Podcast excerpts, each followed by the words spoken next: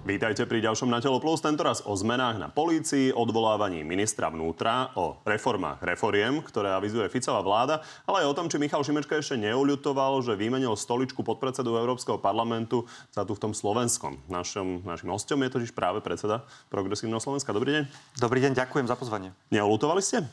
Nie, ja som to aj dopredu avizoval že bez ohľadu na to, aký bude mať progresívne Slovensko výsledok, respektíve či bude vo vláde alebo v opozícii, tak skončíme v Európskom Áno, avizovať ste avizovali, len či ste neolutovali, lebo už ste v tom Slovenskom. No tak ešte je príliš skoro na to, aby som niečo lutoval. Uh-huh. Nie, ja sa teším, je to veľká výzva, je to podľa mňa veľmi dôležité teraz byť na Slovensku. A slovenská politika vás baví? Nemyslím si, že, o tom, že to je o tom, že či ma niečo baví alebo nebaví. Mňa bavila európska politika ale je to o tom, čo považujem za dôležité a čo je jednoducho aj záväzok voči voličom, ktorí nám dali hlas. A to je byť opozíciou a alternatívou tejto vláde. Ja sa vyslovene pýtam, že či vás to tu baví. Lebo porovnávať môžete Hej. už. Asi je to ako v každej práci, že niečo na tom vás baví viac a niečo na tom vás baví menej. To predpokladám, že máte aj vy v televízii, že niektoré veci vás bavia viac a niektoré menej. Ja to tu baví všetko. No, tak, to nie, je dynamic- človek. nie je dynamickejšia, ako ste čakali, tá politika slovenská? Aj tá európska je dynamická. Nemyslím si, že je dynamickejšia, je agresívnejšia. Určite. Poďme teda na hodnotenie vášho doterajšieho pôsobenia, konkrétne tých aktuálnych krokov zo strany nového premiéra. Prišli s geniálnym nápadom odvolávať e, ministra vnútra Matúša Šutaja Eštoka za to, že robí len to, čo mu ukladá sám zákon. Poriadok polícii. Robí to, čo avizovali. Robí to, čo v kampani avizovali a to je pomsta. A my sme to vraveli a ešte aj pred voľbami, že vlastne politika, program Roberta Fica a teraz už aj hlasu pre tú budúcu vládu je predovšetkým programom pomsty, vendety voči vyšetrovateľom, možno aj médiám. A, a teraz to jednoducho vidíme. A teraz to naplňajú. právne kroky sú to, že vymenil teda šéfa no. inšpekcie za pána Zuriana, napríklad odvolal policajného prezidenta, opäť podľa pravidel, ktoré ustanovila bývalá vláda. Postavil mimo zákon vyšetrovateľov vrátane teda Jana Čurilu v rozpore so zákonom. Postavili ich mimo službu v rozpore so zákonom. Teda keď už ide iba o to, že čo je zákonné a čo je nezákonné. Ale pán Eštok tvrdí, že to bolo v súlade so zákonom podľa jeho právneho výkladu. No, neoznámil to, ani sa k tomu nevyjadril ten príslušný úrad, keďže mali ten chránený status, čo je v rozpore so zákonom. Ale poďme sa aj pozrieť na tie nominácie. Tak pán Zurian, bol ten trojhodinový e, parlamentný výbor, kde sa ho aj naši poslanci pýtali. Ukázal sa byť nespôsobili. Ja vás hneď to... k tomu pustím. No? A pôjdeme na pána Zuriana, ale možno ešte e, otázka doplňujúca, že ako vnímate to, že sa vlastne toto všetko deje pod e, taktovkou ministra za hlas, s ktorým ste chceli ešte nedávno vládnuť?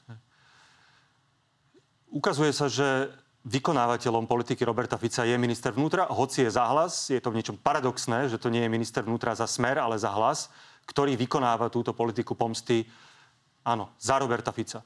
A teraz, keď sa spätne pozriem na to, na tie povolebné dni, keď sme uvažovali o tom a snažili sme sa o to, aby nevznikla Ficová vláda, ale aby vznikla alternatívna štvorkoalícia, tak my sme predsa aj vtedy hovorili, že by nebolo dobré, aby v tej potenciálnej štvorkoalícii mal hlas ministerstvo vnútra. No a toto nám Boli dáva za pravdu. sa dohodnúť Boli sme ochotní sa dohodnúť. Netrvali sme, na tom, netrvali sme na tom, že to musí byť človek za PS, povedzme Jaroslav Spišiak alebo niekto taký. Boli sme ochotní sa dohodnúť na nejakom kompromise, ale nechceli sme to, aby to bol, eh, aby to bol politik hlasu. No a tieto udalosti tých posledných desiatich dní nám dávajú za pravdu. Mimochodom, pán Majersky tu hovoril, že priniesol nejaké kompromisné meno, s ktorým ste súhlasili. Kto to bol? Ak to pán Majerský nechcel povedať verejne, tak eh, ja to asi nebudem hovoriť, ale áno, bavili sme sa o kompromisnom mene. On Dobre. s tým súhlasil, my sme s tým súhlasili ale je to pase, lebo Peter Pellegrini sa rozhodol, ale že Matovičovici vás obviňovali, že v tomto smere ste uh, naivní, tak či tie kroky pána Šuta Eštoka neukazujú, že mal pravdu? No ukazujú, že sme mali pravdu, že bolo zlé, aby akejkoľvek vláde obsadil hlas ministerstvo vnútra a teraz sa to deje. Poďme k tomu pánovi Zurianovi, ktorého ste načali. Váš expert pre bezpečnosť, pán Spišiak, bol pri jeho vypočúvaní v parlamente taký pomerne zmierlivý a na otázku, či to bude človek na správnom mieste, tak povedal toto. Ako náhle zistím, že by to možno tak nebolo, tak nejakým spôsobom sa ozvem a poviem, že toto není tak, ako by malo byť. A pán bývalý policajný prezident povedal potom na Jojke aj o tom vypočutí. Mňa osobne potešilo, že tam padlo obrovské množstvo otázok, na ktoré pán Zurian odpovedal. Vám sa páčili tie jeho reakcie? Nepáčili. ukázalo sa z jeho reakcií, z jeho neschopnosti odpovedať, že nie je spôsobilý a vhodný kandidát na takúto funkciu na ja šéfa sa, inšpekcie. Ja sa pýtam na uh, pána ja, Spišiaka, aha, ako pýtate, to hodnotil. Ja, jasné, aha, dobre. Lebo ja vy ste sa minulý týždeň tomu nejako... Nie, nie, pýtam sa teraz vyslovene na pána Spišiaka, ako to on hodnotil, jemu v podstate sa páčilo to vypočutie, keď to tak zhrniem. A, a v podstate povedal, že si tak počká, že aké kroky urobí a potom to bude hodnotiť. A presne tak to bolo. A teraz, pokiaľ ide o to vypočutie, podľa mňa tiež je dobré, že 3 hodiny poslanci, a bolo ich tam veľa, vrátane našich, grillujú človeka, ktorý bude vymenovaný, alebo mohol by byť vymenovaný do takejto funkcie. To samo o sebe je dobrá vec. A to tiež nebolo vždy pravidlom na Slovensku. Čiže toto, že tá možnosť je, je dobré.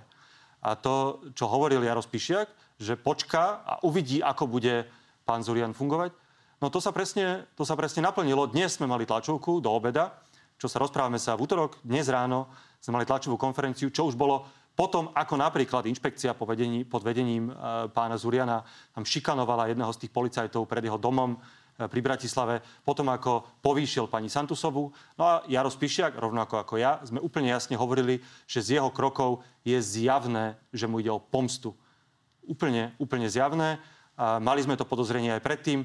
Jaros Pišiak ho poznal kedysi dávno ako elitného odvážneho policajta, ale je, je proste aj on, aj všetci musíme vidieť, že sa jednoducho zapredal tej politike pomsty zo strany Smeru a Hlasu. Čiže ak dobre rozumiem, tak schvalujete ten postup uh, pána Spišiaka, lebo uh, vy ste sa k tomu neozývali predtým, ale vaši opoziční kolegovia z SAS uh, povedali aj toto. Toto hovorí Juraj Krupa.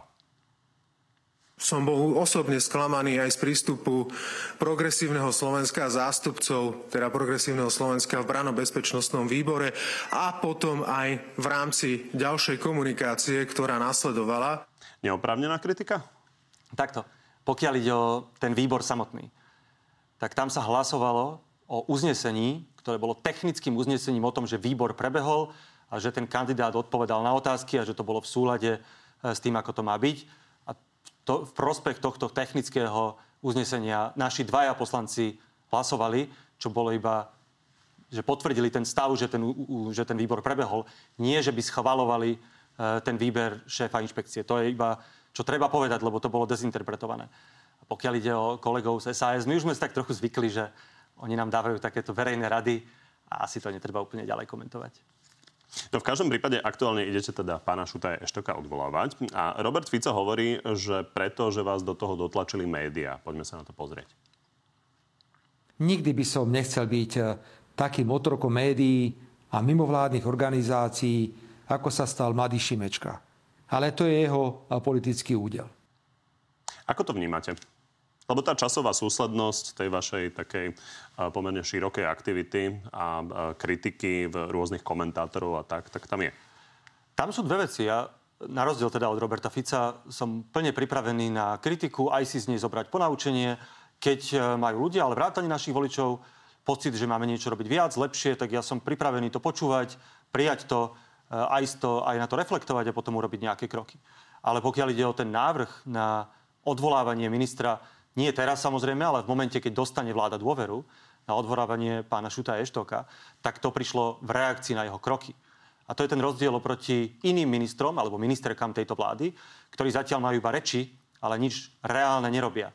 Tam nie sú žiadne skutky za nimi. Pokiaľ ide o pána ministra vnútra... Teraz, aby sme si to zosúladili, pán Spišiak koná... hovoril, že on chce počkať, že bude tak nejakým spôsobom pozorovať uh, pána Zuriana a potom teda označí nejaké problémy. Tak čo sa vlastne stalo medzi tým, keď ste sa rozhodli odvolávať pána Eštoka?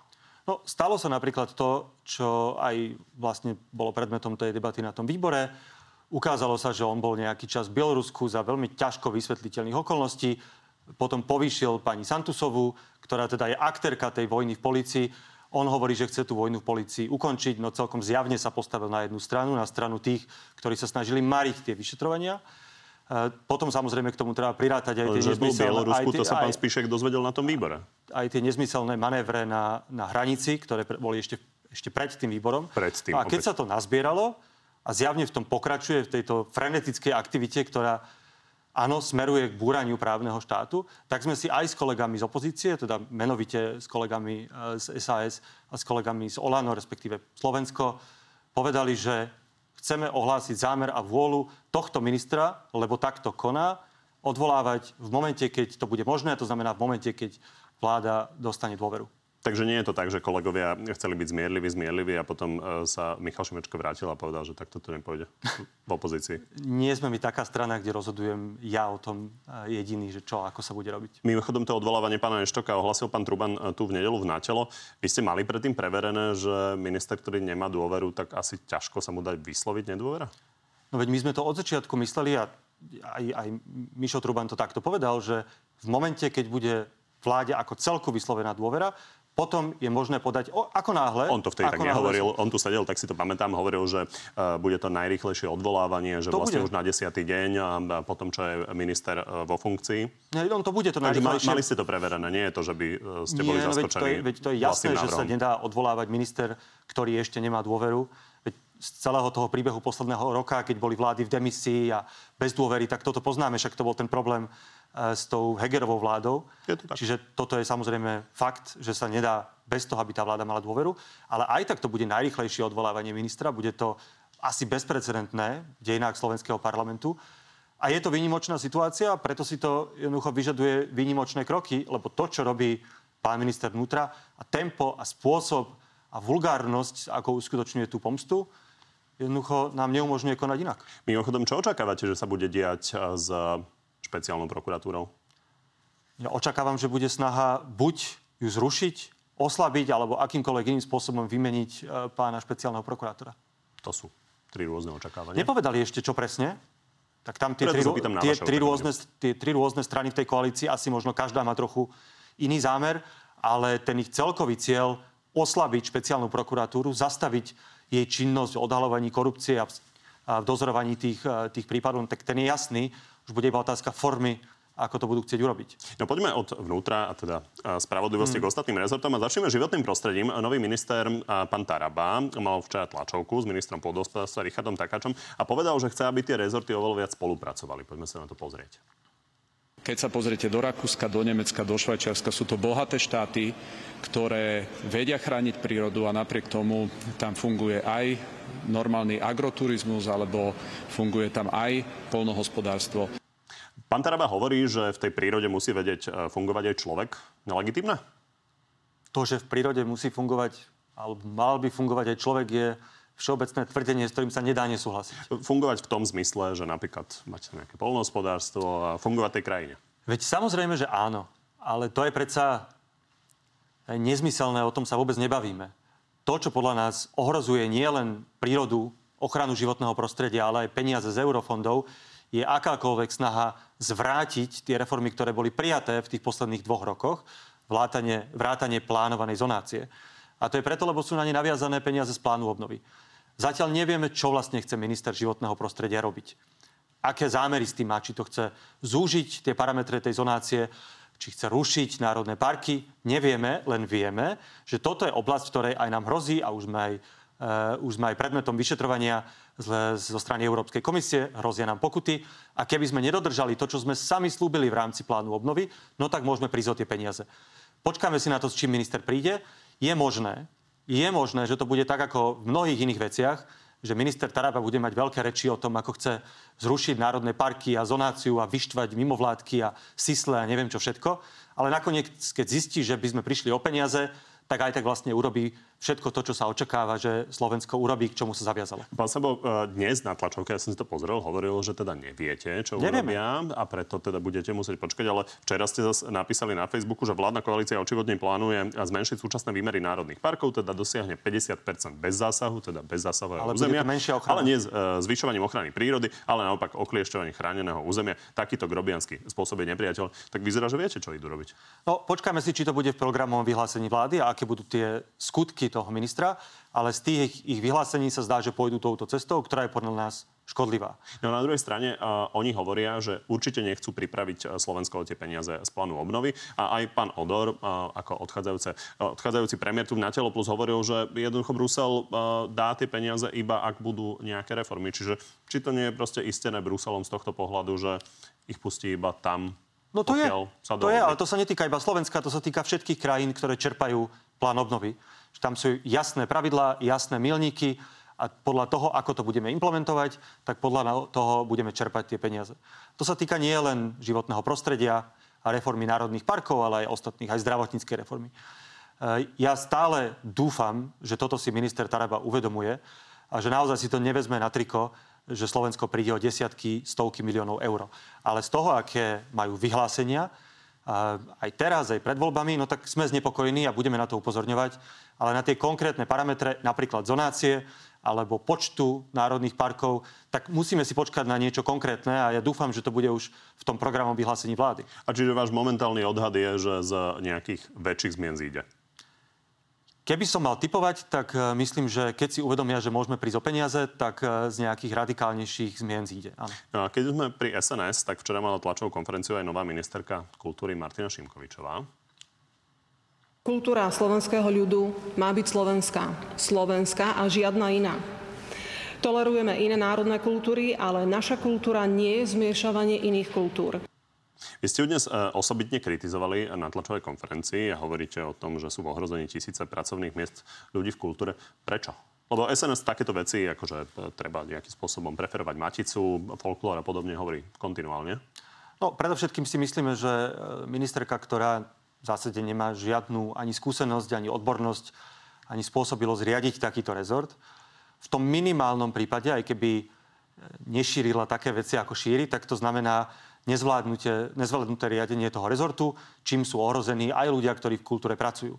Ale špeciálne, keď bude presadzovať SNS-ácky alebo konšpiračný alebo dezinformačný nejaký názor na to, ako má vyzerať kultúra, tak áno, môže to znamenať, že mnoho ľudí, ktorí dnes v kultúre pracujú, vo filmovom priemysle alebo kdekoľvek inde, alebo v divadelníctve, no tak áno, môžu byť, e, e, môžu byť ich, životy, ich živobytie ohrozené. A fakt, že takéto reči o tom, že čistota slovenskej kultúry to naozaj nepatrí do verejného priestoru. To sú naozaj také ozveny dávnej minulosti, ktoré by som tu už fakt, že nechcel počuť. Čo to je za nezmysel? Že, či sa nemáme, že, že odmietame nejaké zmiešavanie kultúr. Čo to teraz znamená, že slovenskí neviem, filmári nemajú robiť filmy, ktoré budú koprodukované s Čechmi, že tam nemôže byť český herec, alebo čo to znamená, že nemôžeme prekladať akože spisovateľov zo zahraničia a že na to štát nemá prispievať. To sú naozaj také nezmysly. Fakt, fakt by som chcela, aby takto, takýmto spôsobom sa nevyjadrovala ministerka kultúry. Budeme si musieť na tie konkrétne kroky počkať. Martina Šimkovičová na jednej strane kritizuje médiá, na druhej strane potom hovorí o zmieri. No, to som, ak, ak, ak môžem, toto sa mi zdá, že môže byť ešte závažnejšie, pretože pod ministerstvo kultúry spadajú aj verejnoprávne médiá. A ak by naozaj došlo k pokusu ovládnutie verejnoprávne médiá, či už prostredníctvom rozdelenia RTVS, alebo prostredníctvom výmeny vedúcich, e, na vedúcich postoch. A, snaž, a ak by sa ministerka snažila takto pretláčať tú svoju ideológiu do verejnoprávnych médií a týmto spôsobom ich ovládnuť, tak to je v niečom rovnako nebezpečné ako tie veci, ktoré, ktoré táto vláda chce robiť v rezorte vnútra alebo v rezorte životného prostredia. Budeme musieť počkať na tie konkrétne texty. Je nejaký minister, ktorý vás v niečom pozitívne prekvapil? No sú ministri, ktorí sú, povedzme, kompetentnejší než ostatní. Celkovo sa mi zdá, že táto vláda má skoro najväčší podiel ministrov, ktorí absolútne nie sú kompetentní vykonávať svoj úrad. Možno väčší Teraz sa pýtam na to, však je to váš iná, pohľad, subjektívny samozrejme z, Slovenska, z pozície uh, ale lídra opozície. Či vás niekto pozitívne prekvapil? Zatiaľ sa mi zdá, že najmenšie škody by mohol spôsobiť minister školstva, pán Drucker, prípadne ministerka zdravotníctva, ak ak bude mať dostatočne veľký politický výtlak, aby presadila veci, ktoré chce robiť. No jedna vec je uh, kritizovať, čo je teda legitímna úloha opozície. Druhá vec je sa pokúsiť presadiť uh, napriek teda menšine v opozícii a niečo z vášho programu. Máte predstavu, že čo by ste vedeli pretlačiť? Alebo je to, že nula? Máme predstavu zatiaľ o veciach, ktoré by sme chceli predkladať a tie budú vychádzať samozrejme z nášho programu. Niektoré veci sme predkladali už aj počas toho minulého volebného obdobia. E, napríklad adresnejšiu sociálnu pomoc, tam je ten príspevok na bývanie. To je niečo, kde by som dúfal, keďže ide o rozumný návrh, ktorý navyše aj šetrí peniaze, je adresný a pomáha ľuďom, ktorí to najviac potrebujú, že tam by sme mohli získať aj podporu možno väčšiu, než má len opozícia. Viete si predstaviť, že pôjdete napríklad za Erikom Tomášom a budete sa pokúšať e, na tom dohodnúť? Viem si to predstaviť. Myslíte si, že niečo z kultúrno-etických otázok e, pretlačíte? Či to dopadne tak, ako Anna Záborská, ktorá e, každého pol roka predkladala nejaké zmeny v interrupciách, lebo častejšie ako raz za pol roka sa to nedá, a vy budete pravidelne každého pol roka predkladať registrované partnerstva a bude to taký folklór. To nebudeme. Určite nebudeme každého pol roka predkladať veci, o ktorých vieme, že neprejdú, iba kvôli nejakému symbolickému efektu. To naozaj takto nebudeme pracovať ako opoziční poslanci. No a v tomto smere čo chcete robiť napríklad s tými registrovanými partnerstvami? Predložíte to raz a potom stačí? To neviem, či raz a stačí. Mali sme to v programe. Myslíme si, že na to dozrel čas, že je to dlh, ktorý máme voči našim spoluobčanom. Nie je to nič, čo by malo rozvrátiť slovenskú tradičnú rodinu, ako sa o tom často straší. Je to niečo, čo funguje normálne v iných krajinách. Predpokladám, že niekedy počas volebného obdobia to predložíme. Budeme sa na to snažiť získať podporu, ale chápem, že sme v menšine. Ale nebudeme robiť to, čo Anna Záborská, že budeme zanovito každého pol roka niečo predkladať len pre ten efekt. Tak takto nechceme pracovať. Poďme ešte k rozpočtu. To bude určite veľká téma nie len pri tohtoročnom rozpočte, respektíve budúcoročnom, ale vlastne počas eh, celého volebného obdobia naozaj treba nejakým spôsobom konsolidovať. Vláda na, mm, ale prináša aj nové výdavky a napríklad plánuje získať peniaze aj cez bankový odvod sa chystáme na rekordné zisky bank a že chceme, aby to celkové zdanenie bank eh, v roku 2024 bolo podstatne vyššie. Vy toto kritizujete. Na druhej strane, keby ste boli pri moci, tak nerobíte to isté? Určite, keby sme boli pri moci, nerobíme to isté, čo Robert Fico. Ešte nevieme, čo sa. presne urobí, aká bude výška toho uh, zdanenia alebo bankového odvodu, ale uh, kde inde by ste získali peniaze ako dodatočným zdanením? No, my sme o tom hovorili aj v kampani. Niečo navrhla aj Odorová vláda, tie legokocky, z ktorých sa dá vybrať. Jednoznačne potrebujeme opatrenia na naštartovanie hospodárskeho rastu. Potrebujeme konsolidáciu, ktorá bude výraznejšia, najmä na začiatku volebného cyklu, než je tých 0,5 Ja si pamätám, že Michal Truban, keď tu sedel pred voľbami s Tomášom Druckerom, tak sa v podstate zhodli na tom, že 0,5% HDP znižovať deficit je v podstate legitimný a ja som hovoril, Áno, ja som hovoril v kampani, že minimálne 0,5% Vždy je lepšie škrtať, respektíve znižovať ten deficit na začiatku toho volebného cyklu, lebo potom čím ďalej a čím viac sa blížia voľby, no tým je to náročnejšie. Čiže ja by som očakával v tom programovom vyhlásení možno už dnes, že vláda príde s nejakými jasnejšími kontúrami konsolidácie. Bankový odvod, no my sme to neodmietali ako principiálne pred voľbami, ale zdá sa nám, že na to konec koncov doplatia klienti tých bank, lebo tie banky si ten odvod v skutočnosti premietnú do, do cien, do poplatkov, do úrokov. Pýtam sa, kde by ste získali zdroje? Lebo no. naštartovať ekonomický rast, samozrejme, aj keby sa vám to dobrými krokmi podarilo, tak e, ten dobeh a e, nejaké peniaze do rozpočtu, to by chvíľu trvalo. Takže kde by ste získali tie hotové peniaze? No však adresnou sociálnou pomocou, tam Matovičov balík, veď my sme o tom vlastne ako jediní sme hovorili, že to je neudržateľné. Rovnako sme hovorili o tom, že plošná energopomoc bude neudržateľná a že, potre- že je potrebné že je potrebné mať systém adresnej pomoci, ktorá pomáha tým, ktorí to najviac potrebujú a šetrí tie peniaze celkovo. Rovnako princíp hodnoty za peniaze vo všetkom, čo štát robí tak tých opatrení bolo niekoľko, rovnako A to preškrtávanie Matovičovho sociálneho balíka, to už asi necháte na vládu. No tak ja neviem, či sa, k tomu vláda, neviem, či sa k tomu vláda odhodlá. No tak samozrejme, že je to predovšetkým zodpovednosť Lebo to vlády. veľmi populárne. Že je to zodpovednosť vlády, ako chce konsolidovať verejné financie. Ale zatiaľ som teda okrem bankového odvodu nepočul nič. A to nebude stačiť, ešte keď chcú teda aj plné 13. dôchodky od 2024, tak ani z tých bank toľko nevyžmýkajú. A ja hovorím, že aj ten bankový odvod sa dá urobiť rozumne, tak aby to nepoškodilo dlhodobo ekonomike, ale dá sa urobiť aj drasticky, čo si tiež myslím, že nie je dobré pre budúci hospodársky rast. Čiže inými slovami, asi by ste aj vy hľadali peniaze tam, ale možno nie tak drasticky. Neviem, nemám teraz, Dobre. nie som na ministerstve financí, poďme nie sme ďalej. pri vláde, ale... Znelo to tak. Ale poďme pokojne ďalej k zahraničnej politike. Robert Fico má za sebou prvý summit v Bruseli a síce tam e, viackrát povedal uh, médiám, že jeho vláda bude pomáhať uh, Ukrajine humanitárne, nie vojensky. Následne ale zahlasoval za tie závery, spoločné závery samitu Európskej rady. No a nepáči sa to Andrejovi Dankovi, toto o tom povedal. To, že to Robert Fico podporil, s tým nesúhlasím. A budem mu to určite tlmočiť, pretože treba vždy v politike jedno dodal tam jedno, jedno. hovoriť a to isté aj Aha. robiť. A v každom prípade vy vlastne schvalujete postup Roberta Fica? Dan- Andrejovi Dankovi sa nepáči. Hej. No, Takto by som to povedal. Ak to má byť tak, že Robert Fico bude mať iba veľké silácké reči smerom k svojim vlastným voličom, o tom, ako zatrhne pomoc Ukrajine, o tom, ako zablokuje sankcie, o tom, ako zmarí environmentálnu politiku Európskej únie. Pokiaľ to budú iba reči a v skutočnosti v Bruseli nakoniec podporí konsenzus, na ktorom sa Európska únia dohodne a nebude odkláňať našu zahraničnú politiku na východ, tak to bude tá lepšia verzia. To bude o mnoho lepšie, než keby Robert Fico naozaj hovoril to, čo v kampani. Zatiaľ sa zdá, že je to tá lepšia verzia. Že on len tak šteká, ale nakoniec nekúše, keď na to príde e, na samitoch alebo vôbec na medzinárodnom fóre. No dúfam, že mu to vydrží. Poďme sa ešte e, posledný krát zastaviť pri zostavovaní vlády a tej štvorkoalície, ktorú ste sa pokúšali vytvoriť, e, pretože toto v nedelu povedal v divackých otázok, otázkach Tomáš Drucker.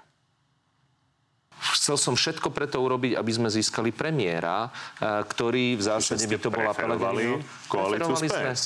Nepreferoval som žiadnu koalíciu, preferoval som to, aby sme mali premiéra. Bol Tomáš Drucker tým, ktorý sa snažil o tú koalíciu s vami? To sa musíte spýtať jeho. Ak, sa spýtam, ak to či na nechce druhej viac strane. povedať, tak boli... On, on tak dodáva, že následne jednohlasne odhlasovali koalíciu so Smerom a on je s tým teda úplne v poriadku. No tak potom je to... Tak to je to. Jednohlasne si na predsedníctve hlasu odhlasovali budúcnosť s Robertom Ficom, ktorá znamená návrat do minulosti pre Slovensko. No a to je ten najjasnejší signál. Čiže bol za tú koalíciu s vami, ale nechcete ho bonznúť.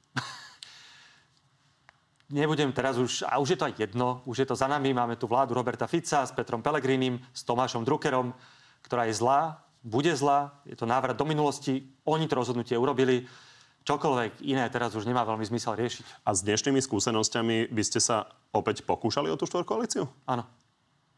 Kvôli čomu? Kvôli tomu, že ste chceli vyslať nejaký signál, že sa pokúšate dohodnúť? Nie kvôli tomu, že aj keď tá šanca bola malá, slúbili sme voličom, že urobíme všetko preto, aby nevznikla vláda Roberta Fica. A preto bol aj záväzok môj, aj mojich kolegov v PS, urobiť všetko preto, aby nevznikla vláda Roberta Fica.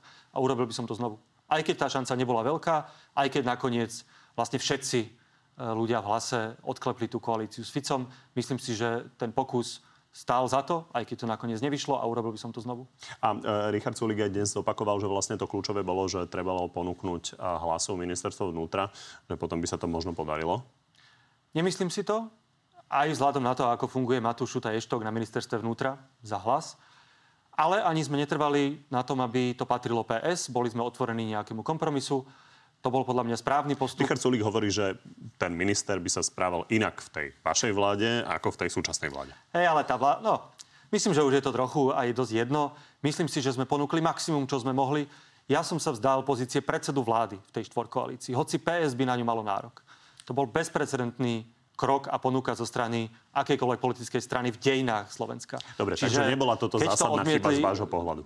Myslím, že aj tie ďalšie dni povolebné ukázali, že nie.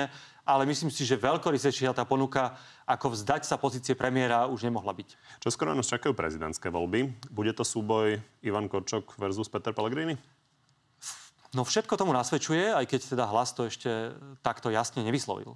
Ale Pán to povedal, tam. že teda už má dostatok podpisov. Peter Pellegrini naozaj ešte nepovedal, teda, či bude kandidovať alebo nebude. No, čakáme na, alebo pán Korčok a možno niektorí iní, ktorí ohlásili kandidatúru, čakajú na toho supera zo strany vládnej koalície. A sú indície, že by to mohol byť eh, predseda parlamentu Pellegrini, ale nevieme v tejto chvíli. On sa ešte nevyjadril.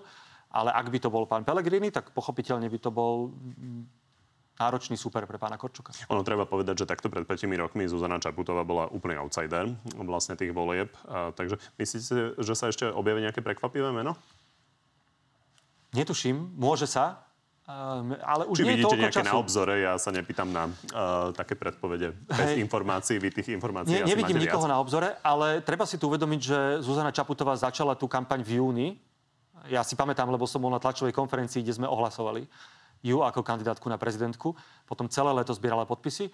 Čiže hoci ona bola ešte aj v tejto fáze tých prezidentských volieb relatívny outsider, ale už nebola nová v tej kampani. A keby niekto teraz úplne neznámy mal začať v polovici novembra, tak by to mal veľmi ťažké. Takže to vyzerá na Kočok versus Pellegrini. Uvidíme. Tak ďakujem, že ste prišli. Ďakujem. Z dnešného Na telo plus je to všetko. Pri ďalšom sa vidíme opäť v útorok o 14. na životu na TV novinách alebo si nás nájdete v archíve a na podcastoch. Príjemné popoludne ešte.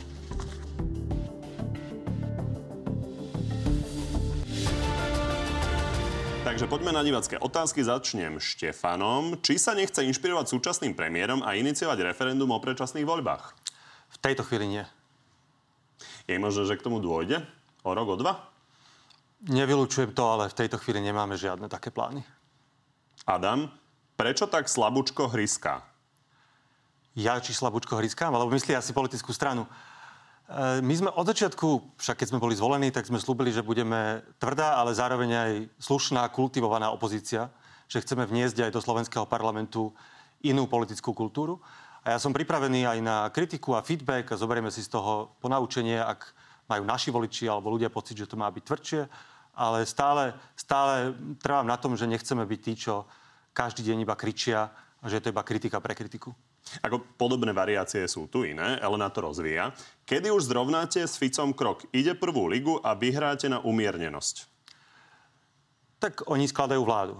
Fico je premiér, majú ministrov, tak je pochopiteľné, že majú každý deň, každú chvíľu ohlásenie nejakých nových vecí.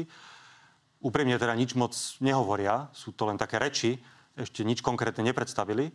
A keď to bude, a to bude programové vyhlásenie vlády, tak pochopiteľne k tomu budeme mať razantnú, ale aj konštruktívnu kritiku k tomu, ako ďalej so Slovenskom. No ale veľmi tvrdo kritizujeme to, čo robí minister vnútra, veď sme konec koncov iniciovali... Tento týždeň. Tento týždeň budeme, Minulý týždeň menej. no, budeme navrhovať e, jeho odvolávanie v momente, keď e, vláda dostane dôveru a tam si myslím, že už veľmi tvrdšie sa nedá ísť. Jana, čo by urobil on za prvých 10 dní, keby bol premiérom inak, ako robí Fico? A aké kroky by boli jeho? Ale konkrétne, hovorí Jana. No, asi by som sa najmä zameral na tie veci, ktoré sú najpodstatnejšie a najväčšie výzvy, pre ktorými Slovensko stojí. A nie je to vojna s mimovládkami, nie je to iná zahraničná politika, ako sme mali doteraz. Je to predovšetkým hospodársky rast, ako ho naštartovať a je to, ako zvládnuť ten deficit. A k tomu sme nepočuli, nepočuli prakticky nič. Podľa mňa... Konkrétne to, čo, chce Jana. Konkrétne by som programom vyhlásení vlády, ideálne ešte pred ním, predstavil kroky, ako naštartovať hospodársky rast ako? slovenskej ekonomiky. No to, čo sme hovorili v kampani, to, čo sme mali v programe, pomôcť modernizovať slovenské malé stredné podniky, zrýchliť tok eurofondov na to, aby e, naše firmy mohli škálovať, mohli lepšie teda prechádzať na technológie 21. storočia, okamžite, okamžite predstaviť opatrenia. A niektoré z nich tá odrová vláda už navrhla ako využiť tie miliardy, ktoré tu dnes máme a ktoré nebudeme mať tak dlho na to, ako z Európskej únie, ako naštartovať naše hospodárstvo. Matej, pozerá sa aj po voľbách na hlas rovnako, ako by sa k prípadnej spolupráci dnes postavil? Ťažko povedať, či sa pozerám rovnako, a špeciálne keď vidíme, čo robí pán minister vnútra Šuta Ještok, ale stojím si za tým, že ten pokus vytvoriť inú vládu, alternatívu voči tomu, čo tu je, bol správny a bolo správne urobiť preto všetko. Miloš, kto za nich bude kandidovať do Bruselu? To je v tejto chvíli ešte skoro. Tá kandidátka, predpokladám, sa bude tvoriť niekedy v zime. V júni sú voľby a potom to bude jasné. Vy sa nechystáte vrátiť. Nathan, s akým politikom z iných strán máte najlepší vzťah? My sme tam noví v tom parlamente, čiže veľa tých osobných vzťahov a takých hlbokých ešte nemáme. Tak si ale asi, asi s Ferkom Mikloškom, ktorého poznám od detstva. Tak ďakujem.